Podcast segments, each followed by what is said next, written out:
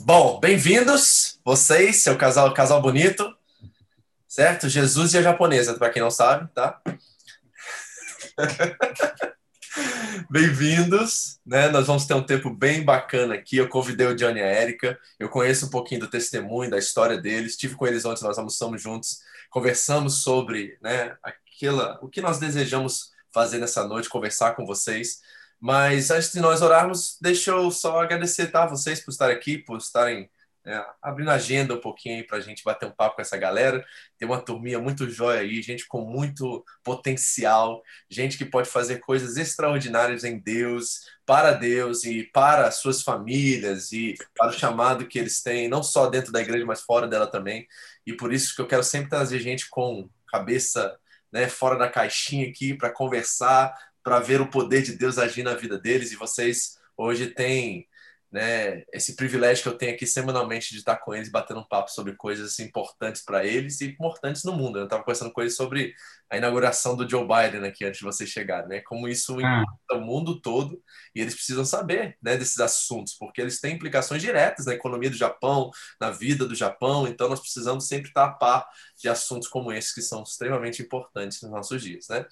Então, nós temos uma trilha a seguir aqui hoje à noite, tá, gente? Eles vão contar o testemunho de vida deles, né? Vão tentar ser breves, mas ao mesmo tempo eu quero que vocês entrem naqueles detalhes, tá? Que eu acho que são super interessantes eles ouvirem. E depois eles querem, eu queria pedir para eles conversarem um pouquinho com vocês sobre administrar sonhos, no sentido de saber, né, o que significa disciplina, determinação, sacrifício, quais são, né, as entregas que precisam ser feitas, né, a, a, a força, o empenho, né, a, a, confiança em Deus no meio de todo esse processo. Então, acredito que tem muita coisa para você ouvir, pensar. Se você tiver um caderno e quiser anotar algumas coisinhas, uns princípios que eu tenho certeza que eles vão falar, não, não se esqueça de fazer isso, vai ser importante. Tá? E vamos orar e pedir ao Senhor que Olha só, é... Fala, Dé.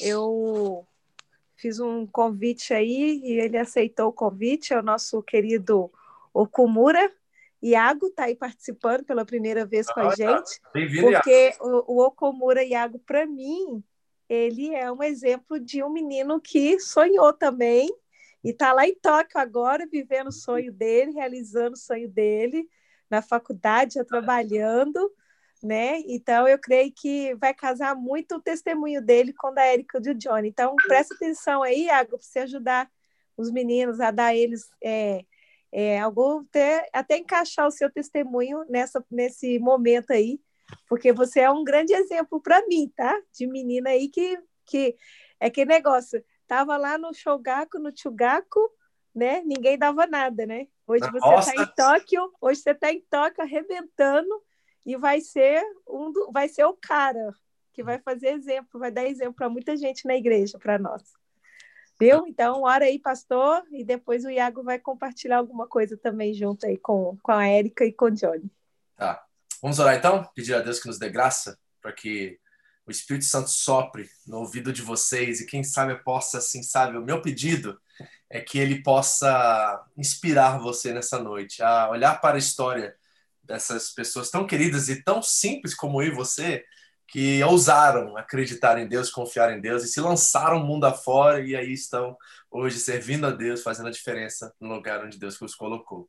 E você vai ver talvez que não precisa de muito recurso, precisa muito de confiança em Deus no meio desse processo todo. E o resto é com Ele, e aí Ele usa aquilo que Ele já nos deu para a glória dele. Então vamos orar que essa inspiração venha sobre você nessa noite, em nome de Jesus, amém?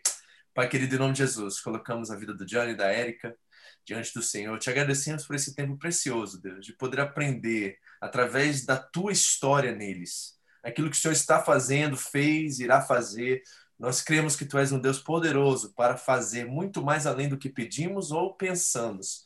É isso que tua palavra diz. Isso começa de dentro para fora, Deus, como diz o texto. Então nós queremos experimentar nessa noite o poder do testemunho, da vida, da experiência com Deus que possa tocar na vida de cada um desses jovens e levá-los a crer que é possível sonhar além da caixa, além do que está diante dos olhos deles e experimentar a tua graça, o teu amor, o teu agir na vida deles. Fale comigo, fale com eles nesta noite, em nome de Jesus.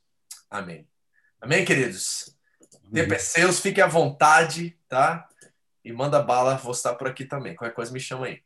Legal. Deixa eu só desligar aqui o WhatsApp. Eu, antes da gente começar a falar, eu... Ai, deixa eu ver, acho que sumiu. Tá aí. É que é, é o WhatsApp que ela tá procurando? Não, ah. não eu não sei o que, que é aconteceu. Ah, voltou, desculpa, gente. É... Então, boa noite para todo mundo. Muito feliz de estar aqui é, nesse momento para compartilhar com vocês. Eu tenho uma curiosidade que eu queria que vocês contassem. A idade de vocês, pode escrever aqui no chat e hum, se vocês já moram muito tempo no Japão ou se chegaram há pouco tempo, só para eu entender mais ou menos como que a gente pode ir contando aqui para a gente entender a, a linguagem. Quer dar um oi enquanto vocês escrevem aqui para a gente ver a idade de vocês? Oi. Oi. Ah, o pessoal que está escrevendo, 18 anos, 19 anos. Vocês vão ver que eu falo um pouco mais que o Johnny. Mas. Ah, mas eu posso contar o testemunho, tenho certeza que eu vou ser mais sucinto. Legal. Bom, enquanto o pessoal escreve, então eu já vou começar me apresentando. Eu sou a Érica, Érica Okazaki. É, tá, Érica Pereira Okazaki Herter, né? A gente tem 14 anos de casados e eu tenho 35 anos e a gente vai fazer dois anos de Japão agora em fevereiro. Isso, eu sou Jonathan, tenho 38 anos de idade. E é isso aí, também dois anos, né? Obviamente. ah, legal. Pessoal que tem 15 anos, 18 anos, 17 anos, 20 anos. e a maioria já está mais de 5 anos, pelo que eu estou entendendo aqui no Japão, outros nasceram no Japão. Ah, então tá. É porque é... ah, tem dois anos e meio aqui a Beatriz. Tem muitas coisas que a gente ainda não entende muito de Japão, então vocês podem perguntar para a gente também, se tiverem dúvida, pode ir escrevendo, né? Mas é, a gente veio com o propósito de, de empreender aqui no Japão. É a nossa primeira vez e a gente trabalhou no Brasil já com a parte de empreendedorismo. Com 17 anos eu iniciei uh, um trabalho que eu sempre gostei, que é na parte de moda, e o Johnny vai contextualizar, porque ele é mais objetivo que eu, depois eu vou entrando no meio para contar. Isso, é. Vou contar a história do começo, então. Em 2002, nós, nós nos conhecemos, começamos a namorar, e no final desse mesmo ano, a gente abriu uma fábrica de roupa, que durou oito anos. Quando teve a crise mundial, em 2008, talvez alguns de vocês não vão lembrar porque eram pequenos, mas é, teve crise mundial, financeira mundial, onde muitas empresas não resistiram e a nossa foi uma delas, né? A gente faliu, teve que fechar as portas em 2009. Era uma empresa de uma fábrica de roupas, né? Só que nesse meio tempo em que a gente teve a fábrica, a gente se formou, né? A Erika entrou na faculdade de jornalismo, se formou em jornalismo. Eu me formei em ciências biológicas, né? Com licenciatura, né? Ou seja, sou professor de biologia. E quando a, a gente teve que fechar a fábrica, nesse mesmo período, a, a Érica teve a oportunidade de ir para a TV, é, trabalhar como jornalista, né? Ela teve a oportunidade de apresentar um programa de moda, porque justamente a gente já estava nesse nesse nicho, nesse ramo de moda, e aí as pessoas conheciam ela da, da fábrica e chamaram, sabiam que ela tinha se formado em jornalismo, e chamaram ela para apresentar esse quadro dentro de um programa de variedades diário que tinha na TV na Band lá do Paraná, né? Nós somos do Paraná. E aí, enfim, isso acabou começou a crescer. Enquanto ela foi para a TV, eu fui dar aula. A gente ficou o ano de 2009, 2010 nesse nesse nesse esquema, né? Ela trabalhando na TV, eu dando aula. Só que eu ajudava ela no programa, na parte financeira. Eu fazia parte de cobrança, notas, fazia ajudava a gerenciar a agenda, esse tipo de coisa. E eu, inclusive, acompanhava, né? Como era um programa de moda, a gente fazia cobertura dos eventos, principais eventos de moda do país, né? São Paulo Fashion Week, Fashion Rio. Né? Eu tinha, no Paraná também tinha alguns eventos de moda que não eram tão conhecidos, mas, enfim. Numa dessas semanas de moda, no, que era para ser em janeiro de 2011, era um Fashion Rio, naquela época o Fashion Rio era bem no comecinho de janeiro, é, o nosso cinegrafista ele não pôde ir acompanhar a gente para fazer o, o, a gravação da Semana de Moda lá com a gente, fazer as matérias para o programa. Só que, né, quando ele falou que ele não ia poder estar presente, ele falou para a Érica assim, olha, eu tenho equipamento, a filmadora, tripé, o microfone, tudo, eu não posso ir, mas você pode levar o equipamento e chegando lá no Rio de Janeiro, eu tenho aqui alguns contatos, você pode contratar um freelancer, alguém para operar esse equipamento para você. Só que na mesma hora, eu estava junto, né? Na mesma hora, a Erika olhou para mim e falou: Ah, você não vai? Você não tem vontade de você fazer lá a, a filmagem? Só que eu, naquele momento, era só um professor de biologia e lidava com as planilhas. Eu nunca tinha, nunca tinha encostado numa câmera na minha vida. Acompanhava a gravação, mas não fazia ideia de como é funcionava uma câmera. Aí o que aconteceu? Eu acabei aceitando, porque o rapaz na hora lá falou: Ó, oh, se você topar, eu te dou um, uns toques aí, te ensino como é que mexe na câmera e você pode ir lá e fazer o trabalho. É simples, né? Ele falou para mim. E eu e foi o que a gente fez. Ele, eu acompanhei a gravação por dois dias e um, ele me ensinou lá onde liga a câmera, mexe na cor, enfim, as funções principais. E aí eu fui. Meu primeiro trabalho de, de, de como cinegrafista foi um desfile da Headley, que é uma marca relativamente famosa lá no Brasil, num Fashion Rio. Então, cheguei lá no, no, no desfile, entrei na sala de desfile não sei quem aqui já teve oportunidade de, de ir num desfile de moda, mas é bem interessante, né? Uma sala tem aquele, o corredor, né, onde os modelos passam, tem as arquibancadas onde o pessoal senta, e na ponta do, da passarela tem mais uma escadinha, que é chamada de pitch de fotógrafos e cinegrafistas. Aí o que acontece? Toda a galera fica ali, né? Fotógrafo das revistas de moda, os cinegrafistas das TVs, fica todo mundo ali fazendo a filmagem para. Fica Globo, SBT, Record, Isso, toda essa galera, né? Na época, nesse, nessa época aí, a gente era da, da, da Bandeirantes, Band. né? Aconteceu, foi meu primeiro desfile de moda, eu fiz muitos depois. Mas só que nessa primeira vez, foi a vez que eu peguei o melhor lugar na vida. Eu parei no meio, bem no meio do pitch, e no primeiro, no primeiro degrau. Ou seja, as modelos vinham e paravam na minha frente, assim, sabe? Bem certinho. Eu lembro que eu coloquei meu tripé lá bem no meio, naquela época câmeras grandes assim, né? Coloquei a câmera em cima e comecei, né? Janeiro no Rio de Janeiro, né? Eu lembro que eu tava suando assim, sempre lembro daqueles suores correndo assim. E pá, filmando, filmando, filmando. Acabou o desfile, o que que acontece? Os modelos entram na passarela, né? Dão aquela volta, batendo palma com o estilista e tal, né?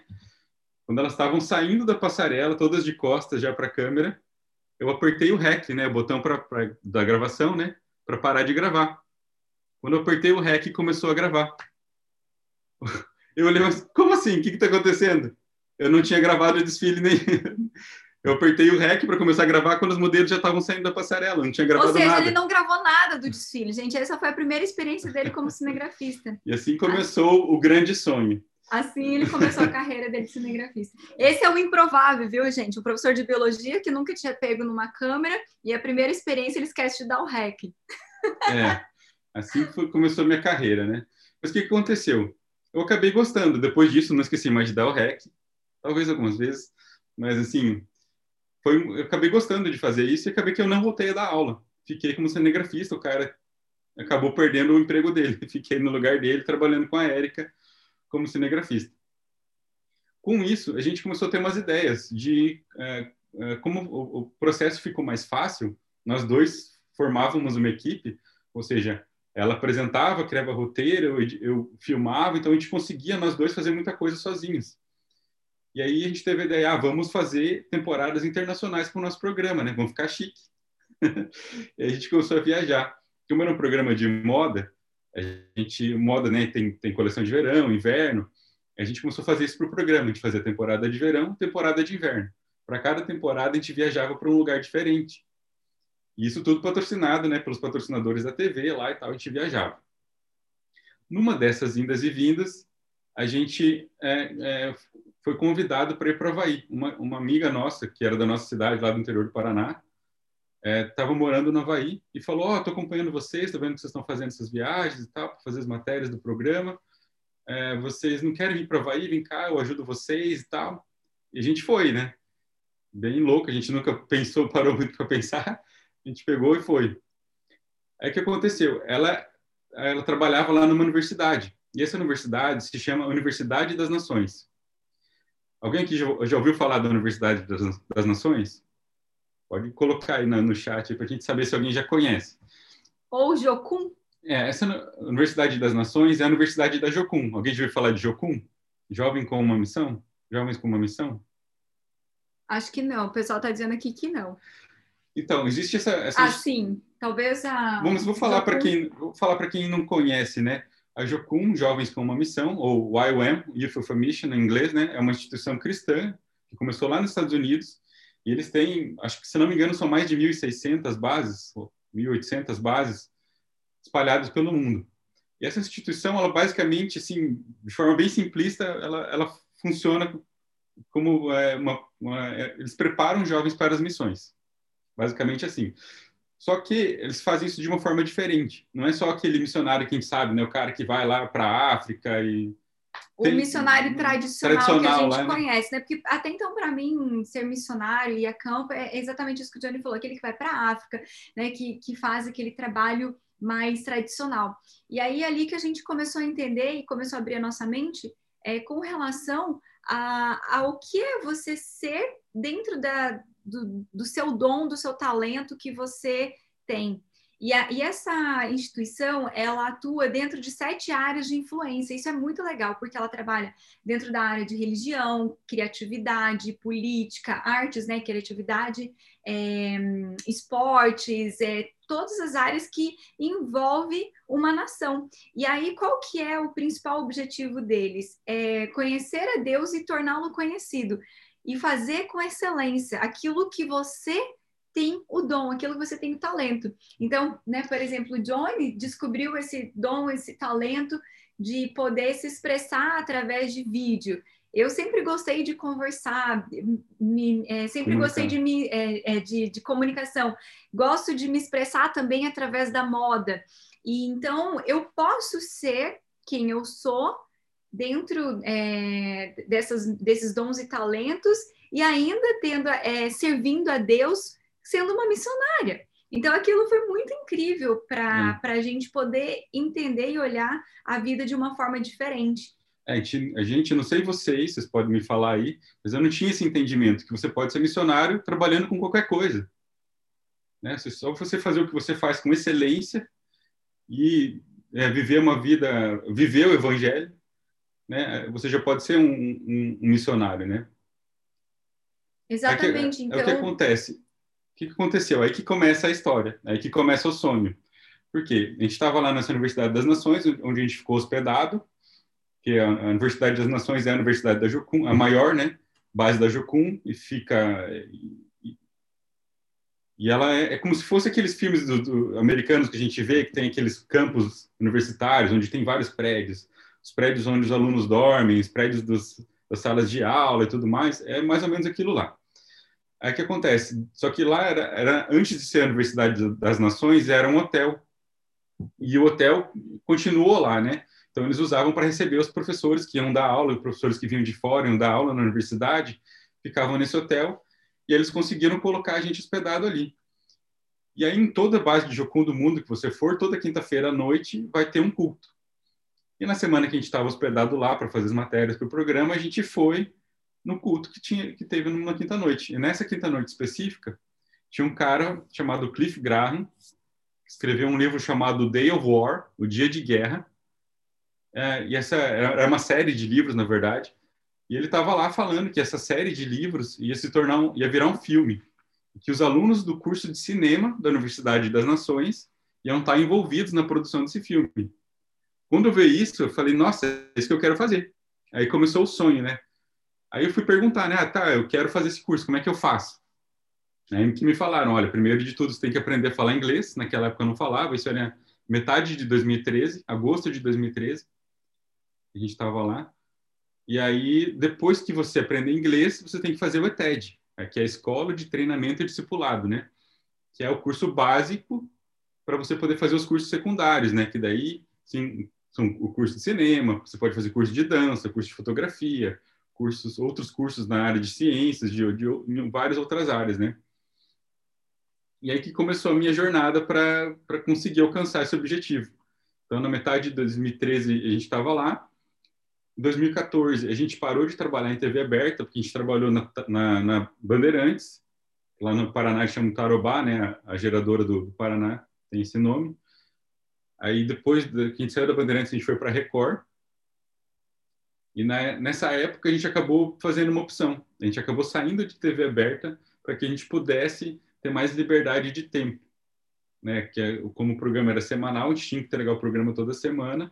A gente não tinha possibilidade de parar, é, tipo, três meses, seis meses para fazer um curso desses e, e, e continuar com o programa. Então a gente teve que fazer escolha. A gente acabou saindo da TV e começou a Eu jornada para. Eu acho importante só citar um ponto é, que talvez isso foi mais um processo meu do que do Johnny, porque nessa época é, eu estava tão empolgada com o negócio, com, com a TV, o programa crescendo, muito legal, a gente tendo oportunidade de viajar o mundo todo, conhecendo lugares que a gente jamais imaginou que ia conhecer. E então, assim, a gente, o nosso sonho estava crescendo. Então, o meu objetivo era chegar numa TV aberta, numa TV a nível nacional, né, Johnny, que a gente sempre conversava é. sobre isso. E eu, e eu me entreguei totalmente para aquilo, é, no sentido de me entreguei para o trabalho. E eu trabalhava muito, muito mesmo. Então, assim, eu virava madrugadas, porque eu queria que saia tudo muito perfeito. Na época, eu apresentava três programas, então eu tinha que ficar rodando muito as cidades, é, passava no Paraná todo. Então, assim, aquilo era muito, muito louco, porque eu, ao mesmo tempo que eu estava super feliz que estava estava crescendo o negócio, eu estava alcançando o meu sonho, meu objetivo, mas por um outro lado aquilo começou a me consumir. E aí foi quando, eu nunca esqueço numa madrugada, porque eu acabava passando muitas madrugadas trabalhando, é, eu sempre fui muito noturna, então o Johnny acabava indo dormir e eu ficava trabalhando. E aí foi quando uma noite eu estava pensando sobre o meu trabalho, para onde eu para onde eu estava caminhando, e aí eu fiz uma pergunta para mim: quem eu estava me tornando? se realmente aquela pessoa que, que, que tinha aquele sonho era realmente uma pessoa que tinha aquela essência do começo. E eu comecei a perceber que eu estava me perdendo naquilo. E eu comecei a perceber que o trabalho, por mais que era algo muito importante na minha vida, ele estava tomando espaço de algo muito maior na minha vida. E esse, e esse algo muito maior na minha vida era Deus, e eu não entendia isso. Então aquilo foi muito chocante para mim, porque quando eu fiz essa pergunta, quem eu estava me tornando e para onde eu estava caminhando, eu olhei para a minha vida e eu percebi que eu estava me tornando uma pessoa medíocre, porque eu falei, há quanto tempo meu marido está indo dormir sozinho e eu estou aqui trabalhando? Há quanto tempo eu não tenho um, um tempo com uma amiga para tomar um café? Há quanto tempo eu não tenho tempo para minha família? E eu falei, não é isso que eu quero para minha vida. Sim, eu quero crescer, o trabalho é importante para mim, mas essas outras pessoas são mais importantes e algo muito mais importante era Deus. Então, isso que o Johnny falou, né, da gente tomar essa decisão, é, que a gente queria ter um, uma vida diferente, foi nesse aspecto, para mim, pessoalmente, que não era o que eu queria me tornar. Por mais que eu estava feliz de alcançar o objetivo no trabalho, de alcançar o meu sonho, mas eu precisava alinhar. Então eu entendi que eu estava fazendo a coisa certa, só que pela motivação errada. Então eu precisava alinhar, que eu tinha que fazer a coisa certa pela motivação certa. Hoje a minha motivação é Deus, então é diferente. Então, mas foi um processo só para vocês entenderem que mesmo na caminhada que você vai começar a realizar os seus sonhos, você vai ter muito confronto, você vai ser muito confrontado e você vai ter que fazer algumas escolhas que não vão ser fáceis. Então, naquele momento, eu tive que fazer a escolha, abrir mão daquele meu grande sonho, que era de né, chegar numa TV aberta, reconhecida. A gente chegou para a Record News Internacional e eu falei, nossa, agora vai, né? Só que aí eu comecei a me perder. Então, é muito importante nessa caminhada ter essas escolhas, é. né? Escolhas e renúncias. Acho né? que é até importante, para a título de curiosidade, talvez para vocês saberem, é que assim, existem as cabeças de rede que a gente chama, né? Globo, Record, Bandeirantes, essas a gente chama de cabeça de rede. Aí cada estado tem a sua geradora, ou seja, a Globo ela tem uma geradora lá que chama RPC, RPC que gera o sinal da Globo para todo o Paraná. E a RPC, por sua vez, divide por região. Né? Tem oito regiões lá da Globo e cada região tem o seu tem sua sede específica com seus ah, é, na Globo não, né? nos, nos, nos outros canais cada região tem seus programas específicos que só passam naquela região. Então a gente começou na TV assim, no, no, numa, Só numa, em Cascavel, que a gente é de Cascavel, Paraná. Na verdade, região oeste, né? Aí começou Cascavel, daí foi para a região oeste. E aí, ela abrangeu um pouco mais para pegar é, Londrina. Aí depois foi para o Paraná todo, Isso. através da Record. Aí, com isso eu depois quero- Record News Internacional. Quero né? dizer o quê? Que a gente conseguia fazer essas viagens, essas coisas todas, com o dinheiro dos patrocinadores do programa na TV. Ou seja, a gente ganhava um dinheiro que não era ruim, mas não era assim para ficar rico, digamos, né? Gente conseguia tinha, uma vida legal, se divertia bastante, né? Essas possibilidades de viajar, pri- principalmente, era, era uma coisa que era muito bom para a gente, né? Enriquecia a gente de outras formas, né? Além do dinheiro. Ah, e aí só mais um parênteses, eu adoro abrir parênteses, mas é nessa da gente escolher é, ter essa, esse estilo de vida, a gente também abriu mão, por exemplo, de, de comprar nossa casa própria no Brasil.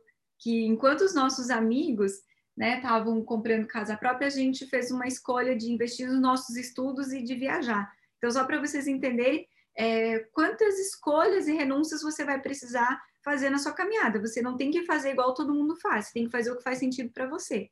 Né? Então, a gente escolheu viver numa casa mais simples lá no Brasil, ao invés de comprar uma casa e investir esse dinheiro em estudos, é, em experiências, em viagem, porque para a gente fazia sentido, né? Sim. Mas aí, voltando para a história agora, que vem a parte interessante da história. Quem conseguiu, quem não dormiu ainda, agora que veio o negócio, a parte legal. É, O que aconteceu? A gente começou, então, nossa caminhada para eu conseguir fazer o tal do curso de cinema lá no Havaí, na Universidade das Nações. Então, em 2014, a gente saiu de TV aberta para ter essa liberdade de tempo e espaço, né? Em 2015, a gente foi para Jocum, em Minneapolis, nos Estados Unidos, para fazer um intercâmbio. Lá eles têm um curso justamente de línguas para você aprender o inglês. E a gente ficou lá três meses, onde eu consegui dar uma destravada boa no meu inglês. Eu não sabia muito. Eu, eu, eu- meu inglês era do, do YouTube, né? Porque justamente como eu aprendi a, a filmar de- de- daquele jeito, né? Tipo assim, o cara me deu um cursinho de dois dias ali, depois eu fui aprendi na prática. Tudo que eu queria saber mais, eu fui para o YouTube para aprender, né? Só que naquela época não tinha quase ninguém falando de câmera, equipamento, de, de técnica, nada em português. Só tinha inglês. Aí comecei a ouvir, ouvir, ouvir, ouvir. E no fim acabei aprendendo inglês ouvindo YouTube. Mas aí, só que é é aquela coisa, sempre quando você está aprendendo uma língua, pelo menos eu vejo assim, posso estar errado, alguém que saiba, é, primeiro você começa a entender, depois que você entende, você começa a falar. Então, eu, eu escutava os tutoriais, eu já estava entendendo o que os caras estavam falando, só que eu não sabia que eu já conseguia falar alguma coisa. E isso foi muito legal quando a gente foi daí pro, pro intercâmbio. Eles chegavam, chegando lá, eles falaram, ó, only English. Você só pode falar inglês aqui. Aí eu comecei a falar, as pessoas me respondiam, eu entendia, eu respondia de volta, eu falei, opa, tá funcionando. Né? Então ali consegui dar uma destravada, em 2015. Então, no ano seguinte, em 2016, a gente foi para Jocum, na Flórida, para daí fazer o ETED, que era o curso pré-requisito no- né, do, do cinema. Aí que vem um- um- uma parte importante da história. Não sei se vocês já ouviram falar do ETED, então quem já ouviu de Jocum talvez já tenha ouvido falar aí de ETED, que é o Escola de Treinamento Discipulado. Eu fui lá fazer nos Estados Unidos justamente para praticar um pouco mais o inglês. E o ETED funciona assim, é um curso de aproximada- aproximadamente seis meses. Metade do curso, três meses, é a parte teórica. Os outros dois meses e meio, mais ou menos, é a parte é, prática. Na parte teórica, funciona assim: você tem é, aulas por semana. Cada semana vem um professor falar sobre um tema específico para você. Então, a gente tinha lá, primeira semana foi como ouvir a voz de Deus. Depois teve a paternidade, o coração paterno de Deus. Teve é, o Evangelho, o Espírito Santo. Era muito legal. Aí, o que aconteceu? Na última semana de, da parte teórica, o professor que estava na Suíça não pôde vir. Na Jocum, todo mundo é voluntário e tal, então os professores, muitas vezes, dependendo da base, o cara tem que levan- levantar o sustento para ir dar aula no lugar. E nesse caso, ele não conseguiu, não, não pôde sair da Suíça. E aí resolveram dar aula dele por Skype. Né? Colocaram um computador no meio da sala lá, tinha 30 alunos mais ou menos, e a galera toda assistindo a aula dele. E aí, no meio da aula, de repente, ele parou e falou assim: Olha, o Espírito Santo está falando comigo. está falando sobre a América Latina, mais especificamente o Brasil. E aí, no meio, é, é né, nessa escola só tinha nós dois de brasileiros, né? E a gente estava bem no cantinho. Então, eles pegaram o computador, viraram para a gente. E no que ele virou o computador para mim, o cara já falou assim: Jonathan, um nome que faz sentido para você? Me chamou pelo nome. E assim que ele me chamou pelo nome, todo mundo já olhou assim. E aí ele começou a me descrever, descrever meu jeito, né?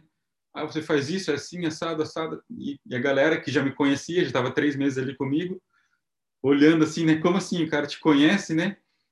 E ele, e ele começou a falar várias coisas para mim, profetizar na minha vida, profetizou na vida minha e da Érica como um casal. Aí ele começou a profetizar na vida da Érica. Ele, e aí, assim que ele terminou, ele falou assim: Olha, só tem mais uma coisa. Deus está falando que vocês vão para o Japão, vai ser assim, assim, assado. Será metade de 2016. Nisso, a gente lembrou que em 2004, quando eu e a Erika, a gente, ainda namorava num culto de jovens na minha igreja lá em Cascavel, no Paraná, um missionário da Jocum também, por coincidência, né? No meio do culto também parou o culto, apontou para a Erika e falou: oh, você vai para o Japão, vai ser assim, assim, assado. E aí, tipo assim, a gente parou e pensou: meu Deus, tem alguma coisa no Japão para gente. Não é possível, né? Doze anos depois, uma pessoa do outro lado do mundo, lá na Suíça, a gente lá na Flórida. Do nada. Do nada, o cara dá uma profecia dessa, repete a mesma coisa que tinha sido falado para nós 12 anos antes. Né? A gente teve certeza que gente, aquele era o momento da gente ir, vir até o Japão para entender qual era o propósito disso tudo. Porque a gente pensou, ah, a gente não tem casa mesmo, o que, que, que segura a gente no Brasil? É, a gente né? não tinha bens materiais, não tem filhos, não, não, existia nada que nos segurasse lá no Brasil, né? Então, primeiro, a gente foi daí para o nosso prático, obviamente, a gente ficou um mês na Índia, um mês no Nepal, né, fazendo evangelismo, serviços voluntários, foram, tem histórias muito boas desse tempo também.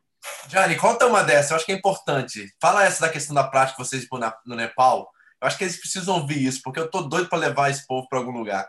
Entendeu? Então fala um pouquinho só. a história do Nepal, né, Erika?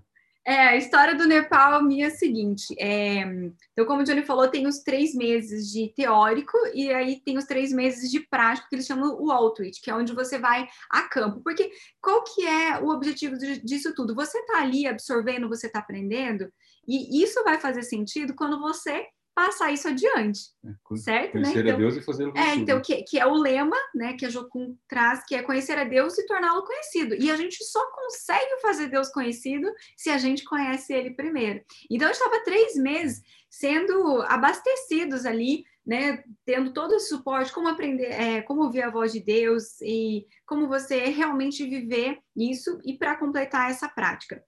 E aí, o que que acontece?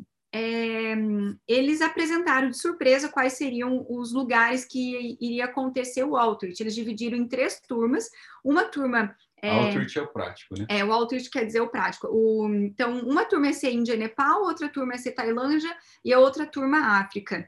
E eu tinha um sonho de ir para a Tailândia.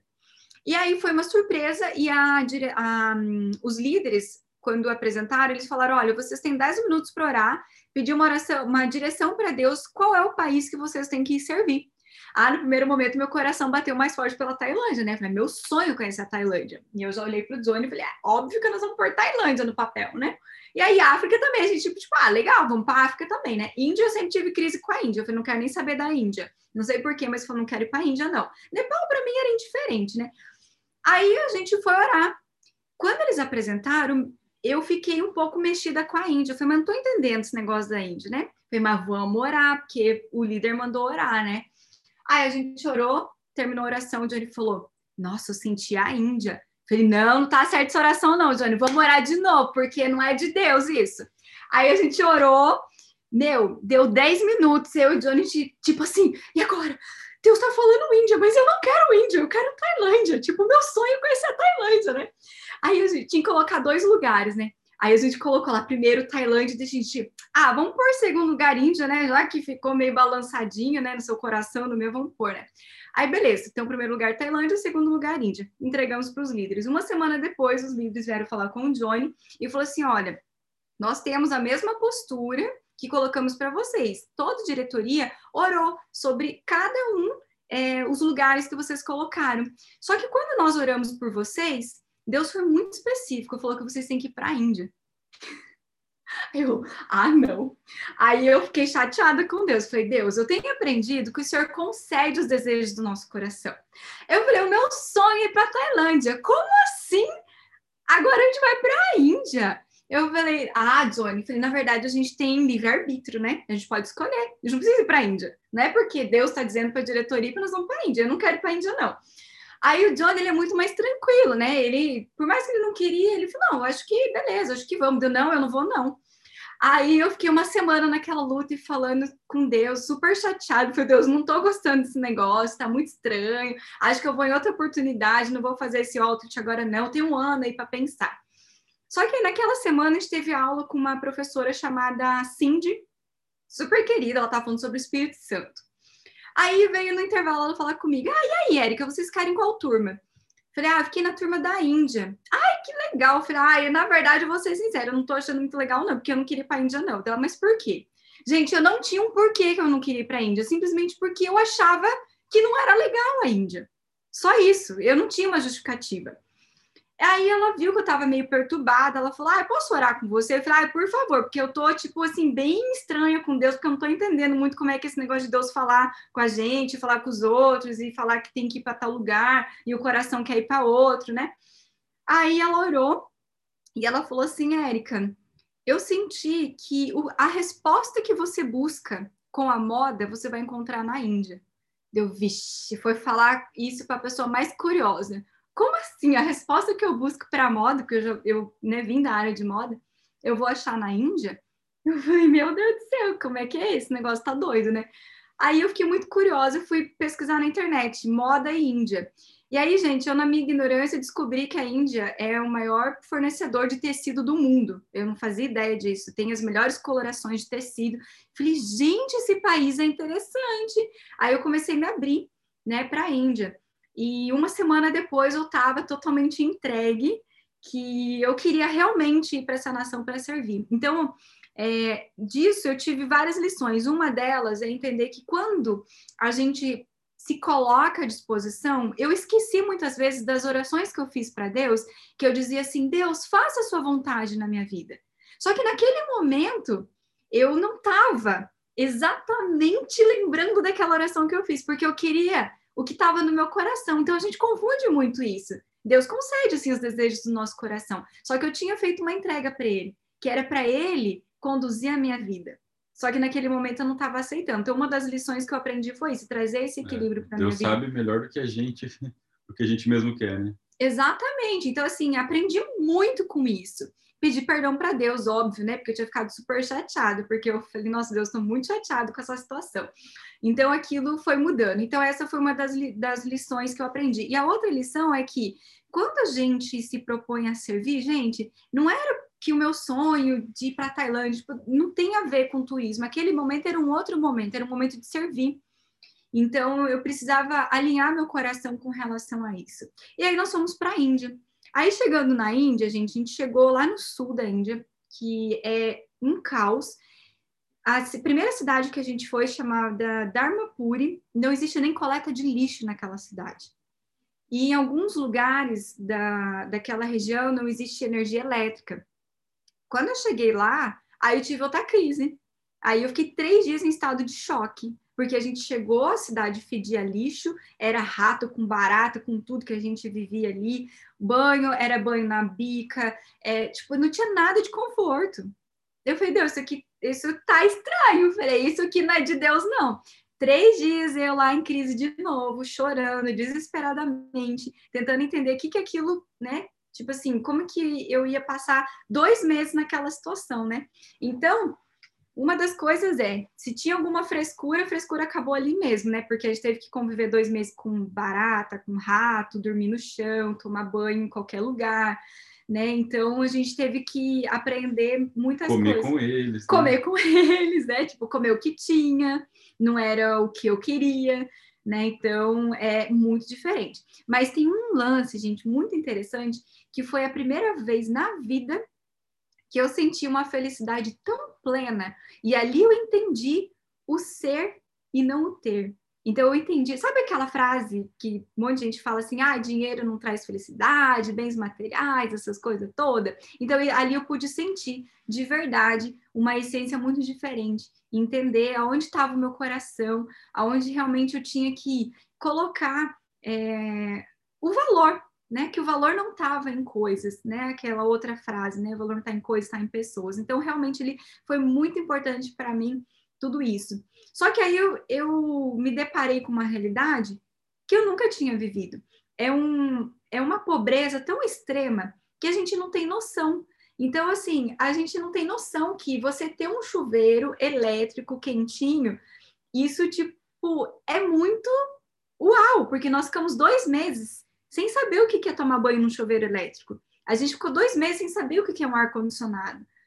E a gente ficou dois meses vivendo com uma única mochila de roupa e, assim, comendo, como o Johnny falou que tinha. A gente ficou, teve, a gente ficou, sei lá, uns 10 dias à base só de batata. Então, assim, aquilo que, que realmente, assim, eu, eu não entendia, né, esse outro lado, ali foi uma quebra de várias coisas nesse sentido. E ali eu entendi para onde que eu tinha que olhar. Então, foi, foram dois meses muito tenso, e aí, quando foi a minha crise, que aí até então eu falei, Deus, como é que é que eu vou achar a resposta para moda aqui? Né? Tipo assim, não estou entendendo, né? Ali eu conheci uma ONG que chama Meninas dos Olhos de Deus, que elas trabalham, eles eh, trabalham resgatando meninas do tráfico humano, bem, é bem complicado porque existe também o tráfico sexual, então, são crianças. Conheço, né? Ah, é, elas vieram. Não sei se vocês é, relembram, se vocês já estavam na igreja, mas teve é, o ano de 2019, 2020. Foi em 2019. 2019 veio duas delas aqui no Japão, elas passaram pela Home Church também. E aí é, elas vieram contar um pouquinho sobre o trabalho delas. E essa ONG existe já há 20 anos e eles trabalham né, com resgatando as crianças, adolescentes do, do tráfico humano. E aí eu tive um, um, contato próximo com meninas que são resgatadas do tráfico sexual. Então, uma realidade que eu já tinha escutado falar, mas eu nunca tinha vivido assim olhado nos olhos daquelas crianças. Gente, tem criança com quatro anos que é levado para o tráfico sexual, só para vocês entenderem um pouquinho da, da realidade é, que, que a gente não tem noção. Então, você imagina criança de quatro anos levada para bordéis na Índia, que são traficadas sexualmente. Adolescentes com 12 anos que eles dão hormônio para o corpo crescer. E eles recebem de 30 a 40 clientes por dia. Então você imagina de 30 a 40 homens tendo relação com aquela menina. Isso não é vida, isso é desumano. Quando eu soube daquilo, vocês não têm noção, gente, do, do, do choque, do, assim, aquilo foi uma. Eu não sei nem explicar o que, que eu senti na hora, que foi, até eu contei para o pastor, acho que foi a primeira vez na vida que eu fiz uma oração pedindo para Deus ignorância, que eu falei assim, Deus, eu, eu, queria ser ignorante nesse momento, não queria saber dessa realidade, e eu me senti muito impotente, e eu me senti uma idiota, porque eu pensei assim, eu me formei em jornalismo, aí me especializei em moda, aí agora eu tô aqui na Índia, no Nepal, servindo essas pessoas, e o que, que eu vou fazer por, por, por elas? Eu sou, sou uma idiota, eu pensei. E eu fiquei três dias de novo em choque, chorando, pensando o que, que eu que, que eu ia fazer com aquela informação? Eu falei, daqui dois meses a gente volta para o Brasil, como é que eu vou deitar a minha cabeça né, na cama e dormir sabendo dessa realidade? Mas eu sou isso aqui diante de todo esse problema. E aí Deus me fala que vai me dar a resposta que eu buscava com a moda lá na Índia. E aí eu me deparo com tudo isso. É, foi crise, gente. Aí três dias eu lá na montanha, quase me joguei da montanha, brincadeira, mas eu tava já nesse ponto quase, né? É, do nada, né? A gente brinca, né? Do nada, que é Deus quando vem falar com a gente. É, me veio é, o tempo que eu tive com uma da, das meninas lá da, da ONG, que elas estavam trabalhando na oficina de costura e elas mostraram alguns é, produtos que elas desenvolviam. E aí elas mostraram as peças e o sonho delas era hum, tornar aquilo um negócio, um business, para que elas pudessem ganhar muito dinheiro com aquilo e resgatar outras amigas e outras crianças, adolescentes que são traficadas e são levadas para os outros bordéis. E naquele momento de crise eu lembrei daquilo e eu pensei, nossa, a gente teve aquela experiência, lembra no começo que o Johnny falou que eu tinha, eu tinha 17 anos, o Johnny tinha 19, a gente começou uma fábrica de roupas. Então a gente teve oito anos a fábrica de roupas no Brasil. E aí, né, 2008 teve a crise, a gente faliu, e aí foi quando a gente entrou para a TV. E aí eu lembrei que nessa época da fábrica eu aprendi a fazer modelagem, eu aprendi a costurar, eu aprendi a bordar, aprendi a fazer vários processos dentro da fábrica.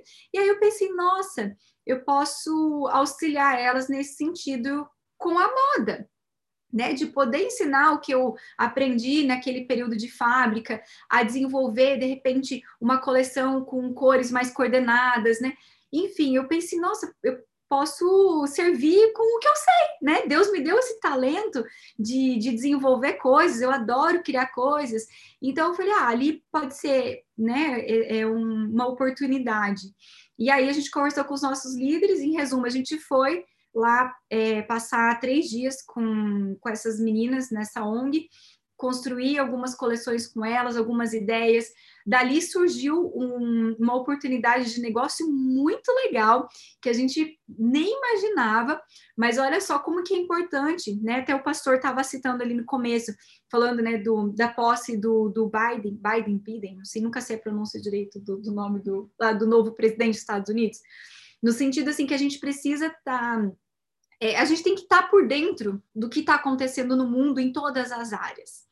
E aí, o que, que aconteceu? É, nesse momento que eu estava falando com elas, a gente estava falando desse negócio, é, o que, que, poderia tornar um negócio, e elas me contaram que estava muito em alta as meninas no Nepal casarem com o vestido ocidental, o vestido de noiva, o vestido branco, porque lá eles casam com aquela, aquelas roupas deles, é, o sari, é, vermelho, né? As noivas se vestem de sari vermelho. Só que aí tá uma onda delas casarem com o vestido ocidental, que é o vestido de noiva branco que a gente está acostumado, né? A ver. E aí elas falaram, Érica, olha só, então tá super na moda casar com esse vestido de noiva aqui. E aqui no Nepal, em Katmandu, que é a capital do Nepal, só tem uma loja de locação de vestidos de noivas com apenas seis vestidos de noivas. E a gente estava pensando se de repente poderia ser negócio montar uma loja de locação de vestidos de noivas para que a gente tenha esse business, né? Para que o negócio dê dinheiro, para que elas possam se sustentar e poder resgatar outras pessoas, né? E aí eu falei, gente, isso é lindo, com certeza, vai dar muito certo. Gente, na capital do país só tem uma loja com seis vestidos. Nossa, eu falei, vamos fazer esse negócio acontecer. Daí eu lembro que na hora a gente já começou a conversar, pensar em ideias, é, eu comecei a desenhar como poderia ser a loja com elas, e aí já comecei a falar com um, com outro. E olha só, gente, agora fazer a ponte de tudo o que, que a gente passou né? Mesmo que a fábrica faliu, porque a gente pensa, nossa, é, parece que eu fracassei para o resto da vida, né? A gente teve uma fábrica e aí a fábrica faliu. Mas, na verdade, é uma coisa que, que eu aprendi, tanto eu quanto o Johnny, e eu gosto muito de falar, que Deus não desperdiça nenhuma dor.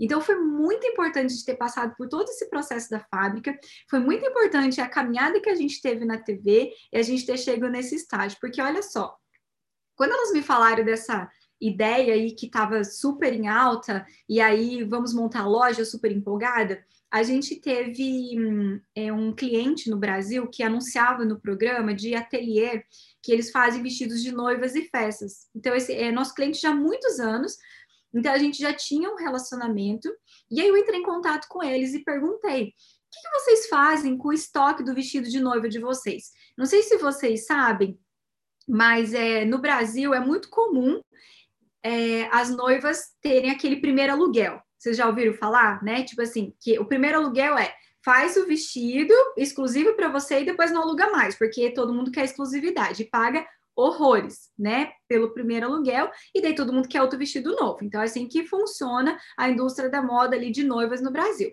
E aí eu lembrei, falei assim, gente, o que, que eles fazem com esse monte de vestido que é exclusivo, ninguém mais quer, tá sempre fazendo novo, né?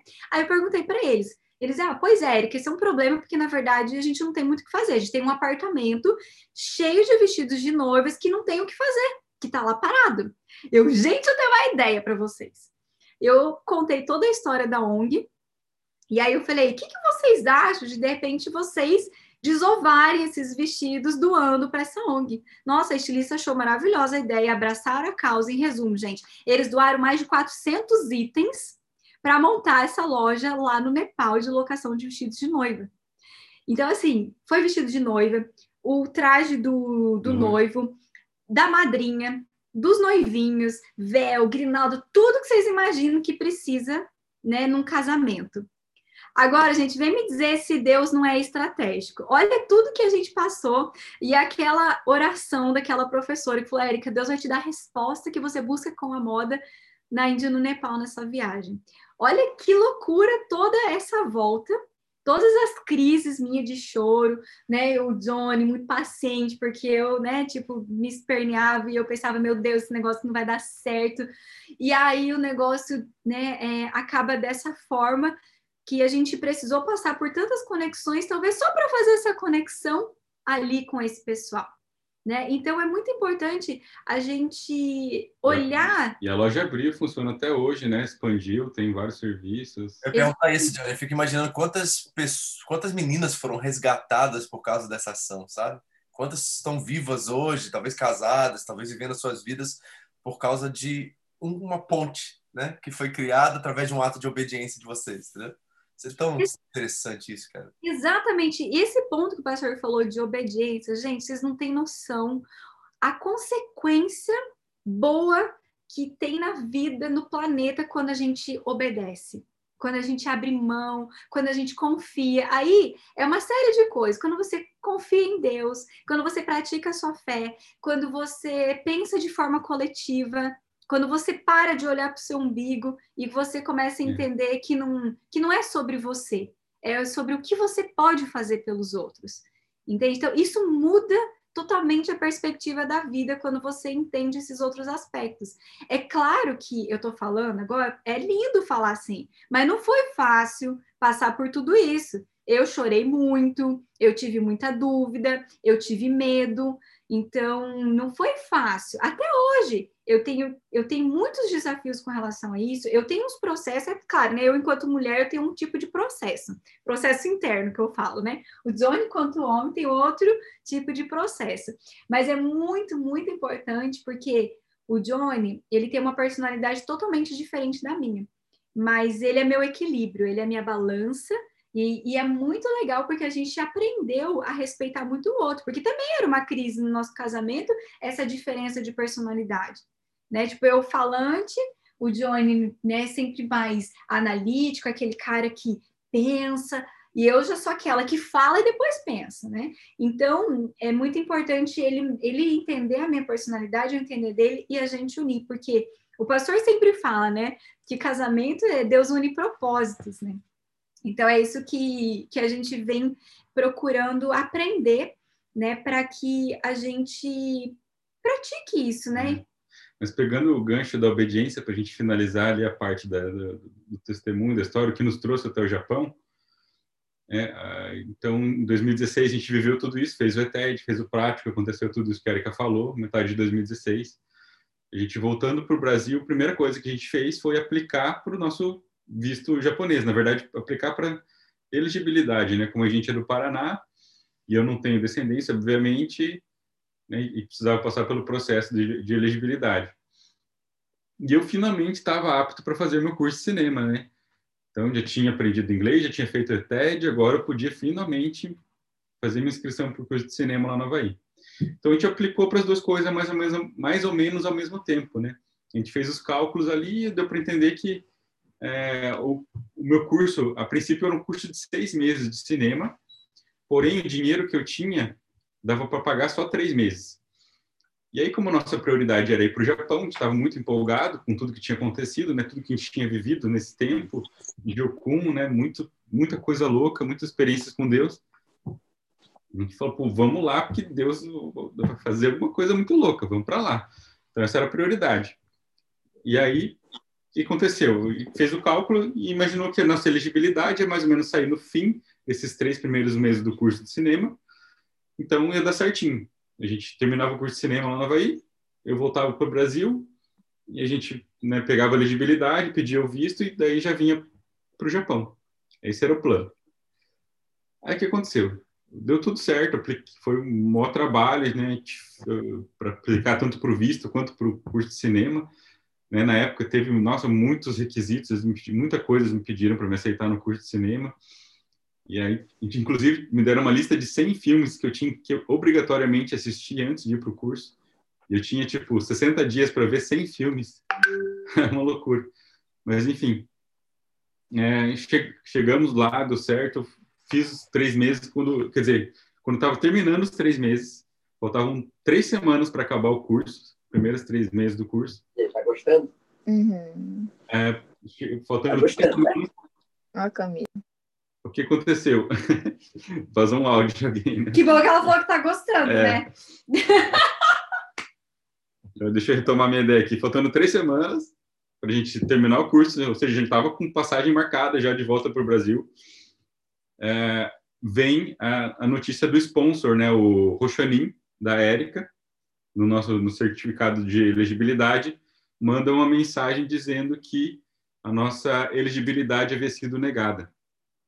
Agora, gente, me fala como é que é esse negócio que Deus manda profecia, Deus fala um monte de coisa, e daí a gente se aplica e aí se dispõe, tá bom, Deus, nós vamos obedecer, nós vamos para o Japão, daí faz tudo bonitinho, aí faltam três semanas, é negado. Como é que faz, gente? De novo, lá vai eu lá questionar Deus, né? Nossa, eu sou a pessoa do choro, né?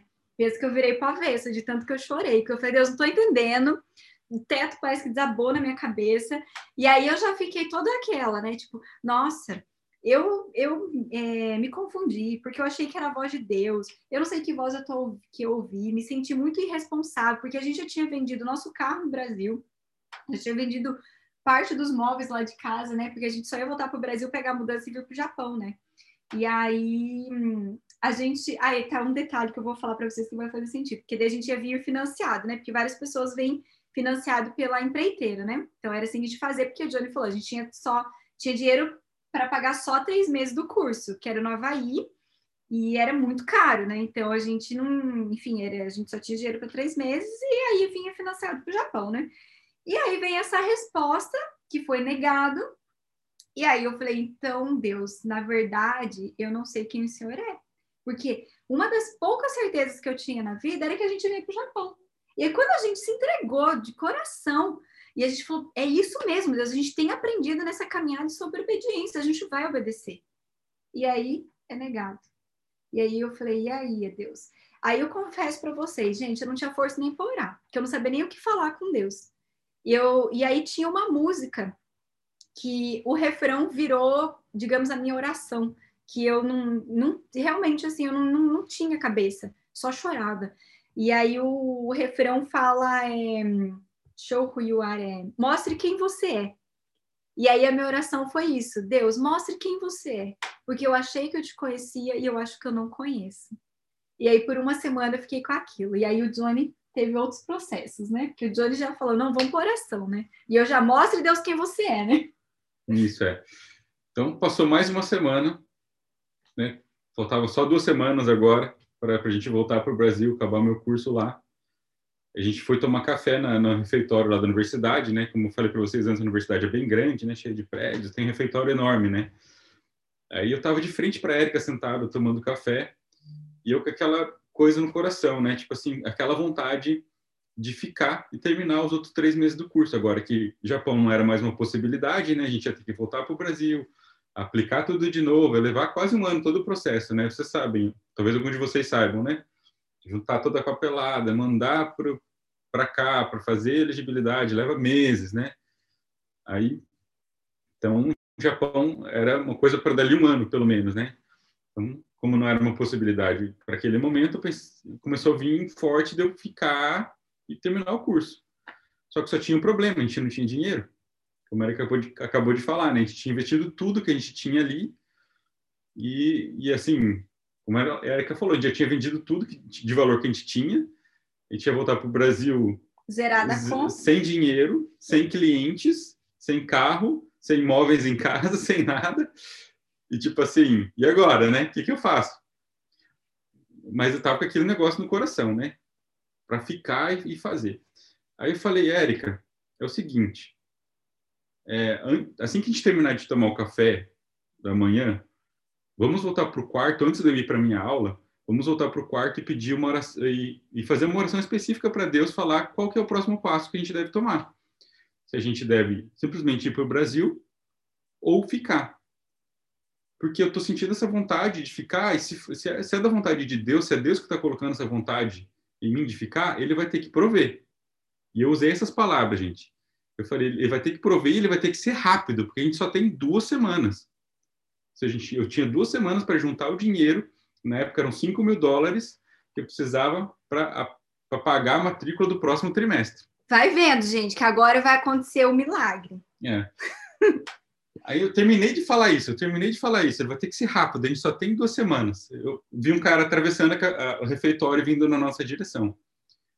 Eu não tinha como não perceber o cara, porque o cara era meio fortão, assim, todo tatuado, né, barbudão.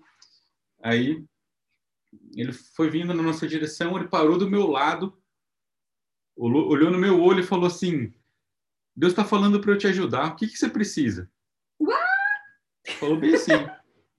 Aí eu contei para ele rapidão toda essa história, né? Falei, ah, eu vim aqui para estudar o curso de cinema, depois eu ia para o Japão, mas agora eu não vou poder mais para o Japão. Eu queria ficar, mas eu não tenho dinheiro para ficar. Aí ele falou: então tá bom, então tá bom, me fala quanto é que eu vou fazer o cheque. Simples assim. Gente, Simples vocês acreditam? Assim. Vocês acreditam que Deus respondeu? Lembra que eu falei que estava naquela crise e que eu né, falava para Deus: mostra quem você é? Deus mostrou yeah. que ele é pai e, aí, que ele cuida. E aí que vem mais uma lição de obediência desse cara que deu o dinheiro. Por que que aconteceu? Na Jocum, todo, quase todas, pelo menos todas as bases que a gente passou, toda segunda-feira de manhã, nessa base específica, das 8 às 9 da manhã, louvor e adoração. Todo mundo da base, a base inteira se reúne no lugar dos cultos lá, e é uma hora de louvor e adoração, para começar a semana sempre, né? No meio desse, desse... Isso aconteceu numa terça-feira, tá? Que o cara veio e falou comigo. Então, no dia antes foi segunda e teve o louvor e adoração.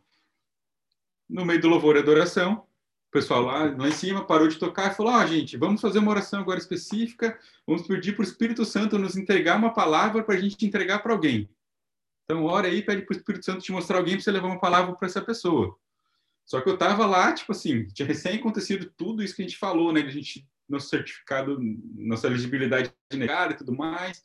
E eu estava assim, frustradíssimo, fiquei, tava até num canto, assim, do, do, do lugar lá onde acontecia os cultos e tal, estava num canto, assim, meio de longe, nem orei direito, fiquei meio assim, né?